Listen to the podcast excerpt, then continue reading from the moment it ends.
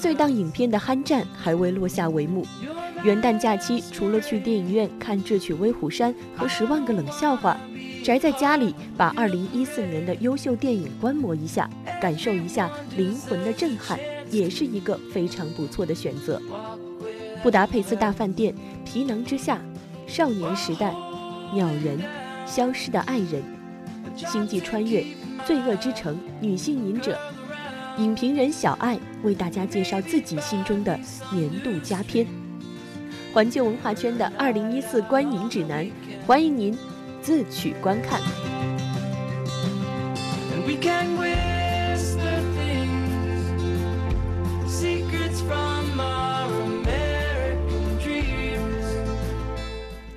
我们总是感慨太多好片，太少时间。二零一四就这样过去了，有很多在二零一四年上映的电影，我们都还没有来得及看。现在二零一五又扑面而来，而且在二零一五年还会有非常多好看的电影呢。呃，这真的是电对电影迷来说，这是一件非常幸运的事情哈。不过二零一四年的影片，如果没有把好片都看遍哈，这也没有关系嘛。我们真的没有办法，不可能把所有的好电影都看一个遍。呃，但是我们尽可能的哈，请来影评人小爱为我们挑出他心目中的好看的电影，听他细细道来这些电影的，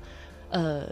独到之处究竟在哪儿？让我们在有限的时间里啊，能够把时间都用在好片子上。呃，我们的听众玉子说了，能发一下电影大榜单吗？好想要，一定会发给大家看的。呃，另外老宋说，小爱喜欢异形系列吗？这也是比较太空的哦。小爱喜欢呀，你以前有没有听过我们的节目？以前做过一期专题，好像。嗯 呃，另外双叶午蝉在问哈，请问星际穿越小爱打几分？哎，大家都是喜欢听打分，打五分。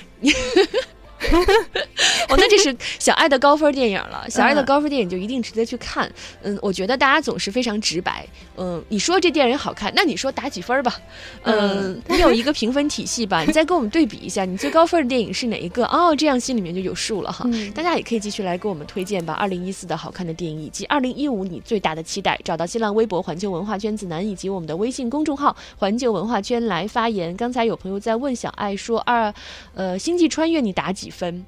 星际穿越》其实是我的年度十佳之一的，我打五分。那你为什么没有推荐它呢？上下集都没有推荐它。我想说，主要是上次那个时间来不及了。要不我说，我简单说一下吧。我们我们从欧洲回到，暂时回到好莱坞一下。对，而且回到这么主流的人人称道的《星际穿越》。你你知道，那个人类对太空的一直是一种就是。很神奇的一种梦想，对吗？呃，其实从那个一九零二年的《月球旅行记》开始，到六八年的《二零零一太空漫游》开始，其实我发现，就是呃，所有涉及到太空题材的影片，往往它都很容易变成经典。嗯，不知道为什么，它好像总是太空影片总是把这个呃宗教对和这种这种探索的这种哲学性的东西，把它。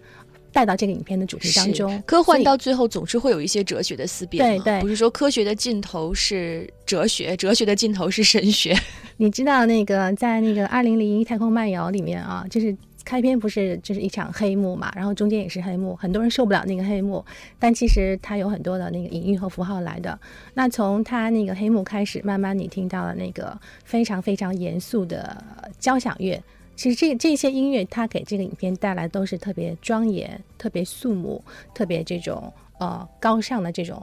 很神奇、很很很严肃的这种氛围。呃，我不知道那个 Hans Zimmer 就是《星际穿越》的那个呃编曲配乐的那个特别有名的那个大师，他是不是借鉴了《二零零一太空漫游》？你会发现他在那个《星际穿越》里面，他用同样用的是这种古典乐。嗯，在那个那个，其实，在那个。Alex North 他给那个零一二零零一做那个编曲的时候，他开始用的不是这套音乐，他是后来无意中用错了音轨，然后他发现说，哎，这种古典的严肃音乐反而能够给影片带来一种特别的感受。嗯，因为传统的影片的配乐，他会说，呃，用他会分散你的精力，他反而会去让你说用音乐来制造情绪，但是把你从那个影片的情绪当中剥离开来了。但是那个古典音乐其实它是呃非常独立的，但是又非常完美的配合了那个剧情的发展。比如说在宇宙飞船和空间站对接的那个场景，当时他是用的那个蓝色多瑙河的那个配乐，对吧？它是把两者完全结合在一起了。然后在那个星际穿越里面，它也是有这样同样的效果。它是用管风琴的一个管弦乐，一直是非常非常严肃，但是能够把你带入到整个这种浩瀚太空的感受当中。呃呃，有点跑题。我为什么喜欢《星际穿越》？因为我觉得它是一个，它是一部披着严肃科幻太空外衣的一部亲情片。嗯，它里面是软软的、软软的东西。对，它所以无数次的戳你的泪点。它讲的其实是一个就是关于爱的东西，它是它它里面的主题就是说，其实爱才是解决这种人类各种问题的一个最终的一个呃方法和工具。嗯，呃，其实不是，可能不是哲学，不是黑洞理论，不是虫洞，不是五维空间，最终能够把你带回到这种完美生活当中呢，是一个爱。爱是我们至今尚无法破解的科学。但是呢，他是通过了一个非常温情的故事把它表达出来，所以我觉得这就是诺兰大师特别特别厉害的地方。我是诺兰粉，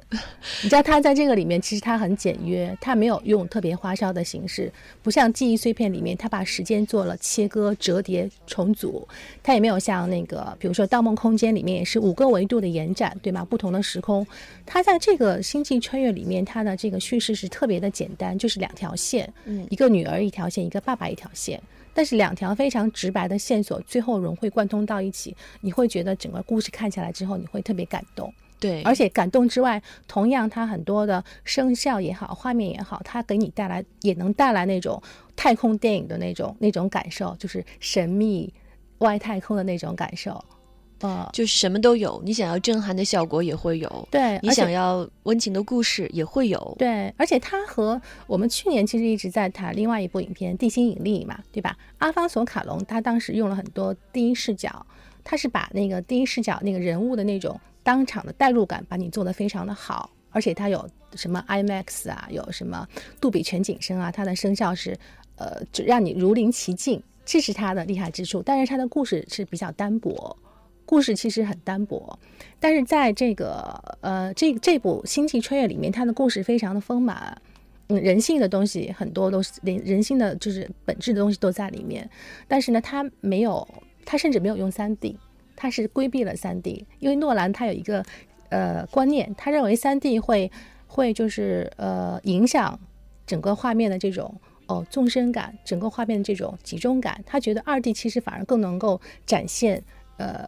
第三视角下外太空的那种感觉，所以他用了一个二 D，嗯，呃，所以你其实很朴素的一个太空片，但是看完了你会觉得，哎呀，真是我好需要爱呀，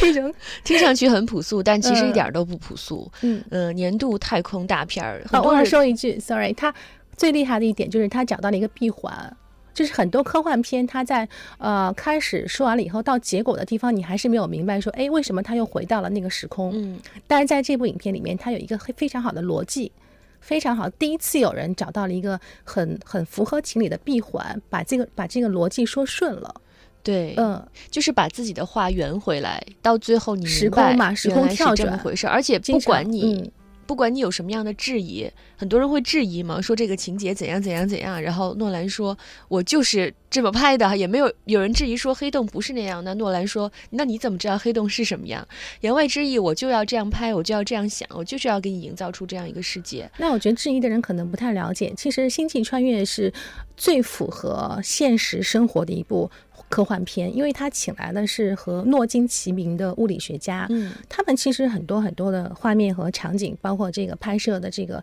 呃手法，都是尽量的把它呃呃归结到现实的这个这个主题这一边。它不是纯，它不是特别特别天马行空的这种科幻，软科幻、硬科幻没有，它都是非常贴近于现实。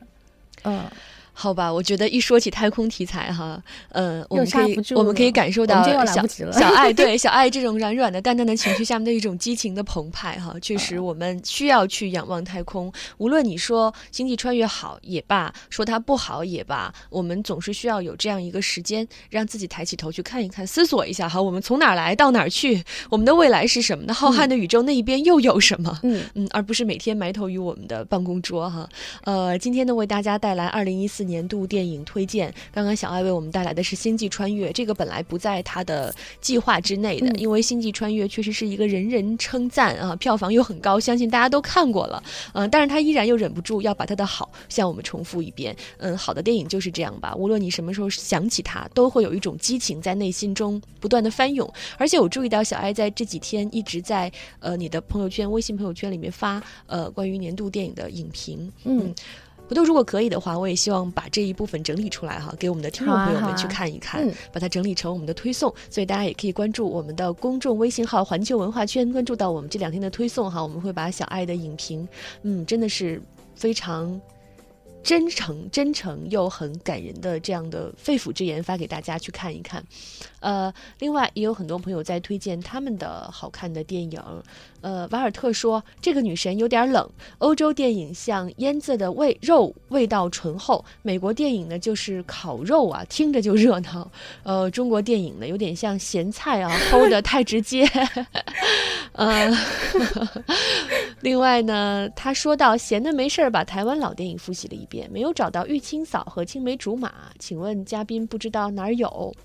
呃，这个我也不知道啊。双影武长安说，《狼图腾》由法国导演让雅克阿诺来拍，又合适。他拍的熊的故事虎兄虎弟，体现他驾驭动物的题材有目共睹。但有些小郁闷的是，为什么咱们的导演不来拍哈？呃，这个《狼图腾》也是在二零一五年即将上映的大片了。呃，另外呢，七音 V 说，二零一四喜欢的几部可能都是看了很多遍的，但是个人确实都很喜欢，他们都值得看。亲爱的，推拿归来，心花怒放，他原心原族崛起。敢死队三、雪国列车、变形金刚、地心引力和美国队长，嗯，每个人心目中都有他的十佳哈。呃，当好电影扎堆的时候，你就会发现这个十佳很难取舍。但是我们依然要向大家推荐。呃，刚刚说到了是星际穿越，其实我们本来是想说女性隐者来着。去丹麦啊，女性隐者，其实我如果提出来的话，我相信这是一个很有争议性的影片。对，喜欢的人会觉得特别好，特别讨厌的人说太差。不要拿西红柿砸我。嗯。其实，呃，女性隐者怎么讲？我不知道大家了不了解这个导演，呃，拉斯冯提尔，这是一个丹麦人。然后他小时候，其实他的个人生活的这种环境也是造就了他今天这样的一个拍摄影片的态度。他小时候，他的呃祖母、他奶奶送了他一台八毫米的摄影机。然后呢，他的爸爸妈妈呢是共产党员，但是呢，没有任何的这种。宗教信仰，所以在他的家里面，他的爸爸妈妈给他非常非常宽裕的这种生活的娱乐的空间，就是不，我不去给你做任何的规范，我也不去要求你去信任何的这种宗教，你可以自己按照你的想法去玩。所以他从小就是这种自己玩电影玩大的，然后就是后来进什么电影学院学习啊什么的，在学生时代开始，他就是有很多的优秀的作品不断的浮现。啊，我觉得值得一提的就是说，他是我不知道。大家有没有听说过那个 Dogma 九五？那是一个 Dogma 九五宣言，就是他和他的几个小伙伴一起签署了一个关于电影新浪潮的一个协议。这个协议简单来讲，就是说他们烦透了，就是好莱坞工好莱坞工业体制下这种通通过各种外在的手法去做形式上的表现的影片。他们想把电影的制作，呃，把它回归到最简单、最淳朴、最纯粹的那个阶段。所以呢，他们想说，我们签署这个协议之后呢，我们有十条规定，就是我们拍电影，我们用最朴素的方法去拍电影。比如说，我不打光。所有的影片都是自然光，我不做这种场景的搭搭建，然后我不我只用手提摄影，然后我等等等等，我不用道具。如果必须要用道具的话，我一定要去，呃，在道具真正有可能拍摄的这种出现的现场才去拍摄这个道具的出现等等等等。嗯，所以它它是一个挺有精神洁，我觉得它是一个挺。有精神洁癖，挺用我们现在开玩笑的话来讲啊，处女座不要生气啊，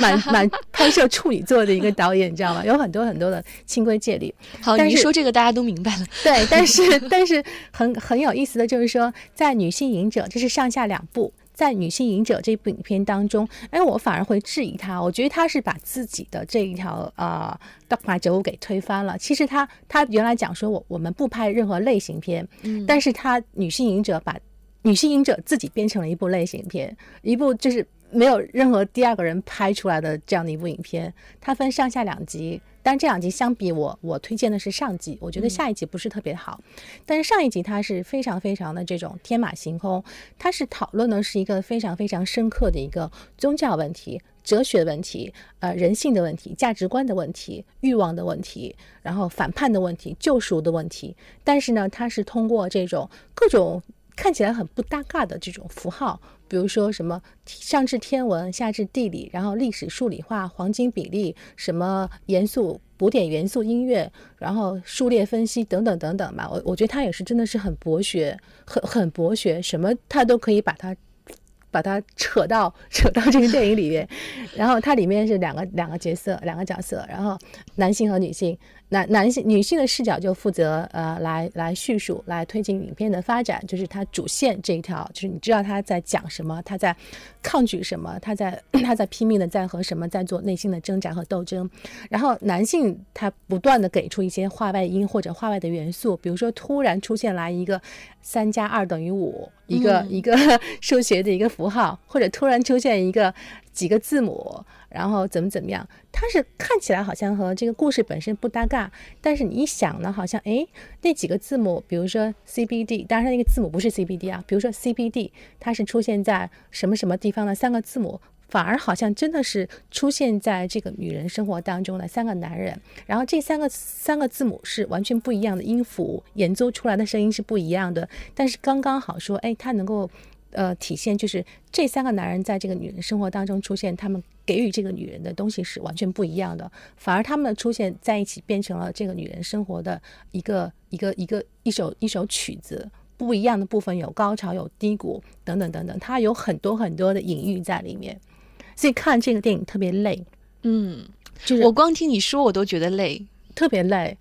这但你这是。所以就是这个影片也不是说你你你，如果你没有什么耐心，如果你只是想一个爆米花和可乐怎么样的，就是千万不要看。嗯哦，但是你想做一些研究，或者你比较好奇，你就喜欢猎奇的话，我觉得一定要看《女性隐者》。二零一四年就是 出来一个挺奇怪的这么一个东西。嗯，今天小爱跟大家推荐的电影其实都不是很爆米花，呃，都是。你用了“奇怪”这样一个词儿哈，其实《女性者》导演冯提尔她经常会被人称为是冯疯子，说这人很疯，嗯，但是你会从电影中又看到他是一个很认真的人，他是在认真的向你讲一些事儿，对，他是很认真的跟你探讨一些心理啊、哲学呀，对他特别特别跟自己较劲的那么一个人。嗯，所以我特别想问他，我说，哎，他把这个片子拍成这样，已然成为了一个类型片了，他不是违背了他的《dogma 九五宣言》了吗？就是电影就是电影，没机会问他，你说不定会有机会，但他会告诉你说，我就是没有啊，这就是电影啊，是你们要把它分成一个类型的。对对，反正这个影片就是比较特，很很特别，我非常喜欢它的上部，下部我不喜欢，所以，呃，朋友如果要是大家觉得就是很愿意比较开。宽容的心态、开放的心态去看一看不同类型的影片的话，我觉得这是一个很好的选择。嗯嗯，呃，大家可以去看一看《女性隐者》，而且在这样相对小众的电影里面，它算是又比较大众的，被讨论和提起的次数会更多的这样的一个它的一个名气在那个地方，所以大家特别关注。嗯，好，大家可以去找来看一看哈，《女性影者》。如果啊，前提是你。不愿意，你受够了爆米花电影，你想要跟着导演一起去烧烧脑，一起去思考，一起去考虑，可以去跟作者探讨心理问题，一起去探讨一下行为学的问题的话，这也是一个非常不错的选择哈。嗯，其实，在上期的时候，小艾就想跟我们推荐的一部电影是《庆州》，一部韩国片。回到亚洲，对亚洲，发现我们对于亚洲电影的关注还不太多，我们来说说吧。最后时间也不多了，呃，《庆州》。它也是一个很有意思的电影，呃，因为你说它小清新吧，哈，它又有点沉郁，嗯，你你以为它沉郁呢，但是有些地方又很有趣。对，它就是一个，我觉得它就像一杯那个苦丁茶，呃，然后就喝起来苦苦的，然后淡淡的，但是喝完了之后，你的嘴里面会有那种甘甜的味道，你会有一种能够去回味的东西。呃，庆州这个导演叫张律，他其实是呃。中国人来的，他是一个鲜族人，后来好像是加入了那个韩国国籍了。他以前就是中国国内的独立导演，但是墙里开花墙外香，属于那一种。呃，他拍这个庆州，这个庆州其实本身也是一个那种波澜不惊的一个淡淡的故事，嗯，甚至也是会有点回归到沉闷的这样的一个感受。呃，但是它里面有很多的符号，也是有很多的符号，比如说它有烟，它有坟墓。它有那个茶的出现，这里面这些东西其实它都是代表了不同。比如说那个烟是代表了人的欲望，坟墓代表了死亡，代表了你对死亡的恐惧，然后那个茶代表了你对欲望的克制，你的这种自我的这种约束力等等等等。所以它它是通过这种很很淡很淡的这种呃似有似无的这种手法，它给你讲述的是一个其实。其实挺美好的一个故事，就是每个人他都是有欲望的，都是需要爱与被爱的。但是在这种生活的这种洪流当中，你怎么样能够去把握好自己的欲望？你怎么样能够去规避这种欲望带来的这种不好的东西？然后你怎么样能够留住你真正需要的这种亲情和爱情？其实他探讨的是这样的一个故事。呃，然后这个电影它也是很很有特点，就是说它把呃现实生活、把想象、把梦幻、把回忆，也是把它交织呃剪辑在一起。所以在里面有一些的片段，你会发现说，哎，其实你也分不清楚到底是现实还是梦境。当然，它有一些有一些那个小小的暗示，你能够知道说，看完之后你能够知道说，哦，原来那一段是他的一个。做梦的一个梦境，或者是那是那那是一段他的想象，呃，没有那么的不不像是那个盲视那样，就是那么的无缝的贴合。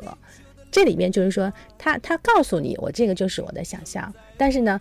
你你看到确实就是他想呈现的情绪上的张力，就是这样的一个这样的一张网，你在这张网上面你转一圈，然然然后之后你就会能够感同身受。嗯嗯，有这样一个类型的电影哈，可能你在看第一遍的时候会觉得有一点看不明白，有一点苦涩，但是如果去细想，又觉得每一个情节都那么妥帖哈。靖州就是这样一部电影。今天的影评人小爱为我们推荐了他的二零一四年度最佳。稍后呢，我们也会把他的电影的单子哈整理给大家看，欢迎你们关注我们的微信公众号“环球文化圈”来发言。呃，那之前呢，呃，我们看到有美国媒体也评论评出了二零一五年最。最受期待的电影，当然这是最受美国观众期待的电影啊，分别是《星球大战》、《复仇者联盟二》、《饥饿游戏三》、《五十度灰》、《侏罗纪世界》、《小黄人儿》、《灰姑娘》、《头脑大作战》、《史努比》还有《彼得潘》，各个类型都会有，有非常家庭亲情的哈，也有这种大制作，也有一点这个小禁忌哈。呃，在二零一五年还会有非常多好看的电影，我们也会继续请小爱来为我们推荐他的二零一五的最佳期待吧。那今天节目就是这样了，感谢您的陪伴。明天见。世界会好吗。